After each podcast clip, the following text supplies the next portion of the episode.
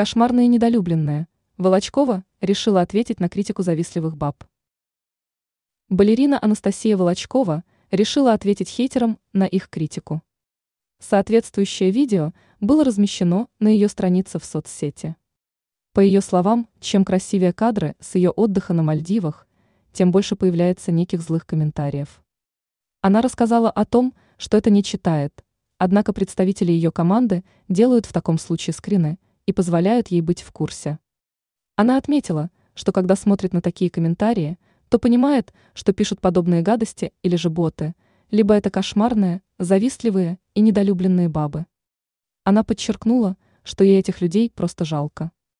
Причем балерина указала на то, что они заходят в таком случае достаточно далеко и выискивают буквально каждую травинку, которая не убрана на пляже. Она обратила внимание на то, что эти люди в данной ситуации пишут из своих промерзлых крысиных нор, допустив, что они не были ни на вилах, ни в целом нигде.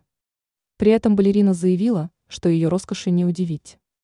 Ранее стало известно о том, что отпуск Волочковой на Мальдивах начался со скандала.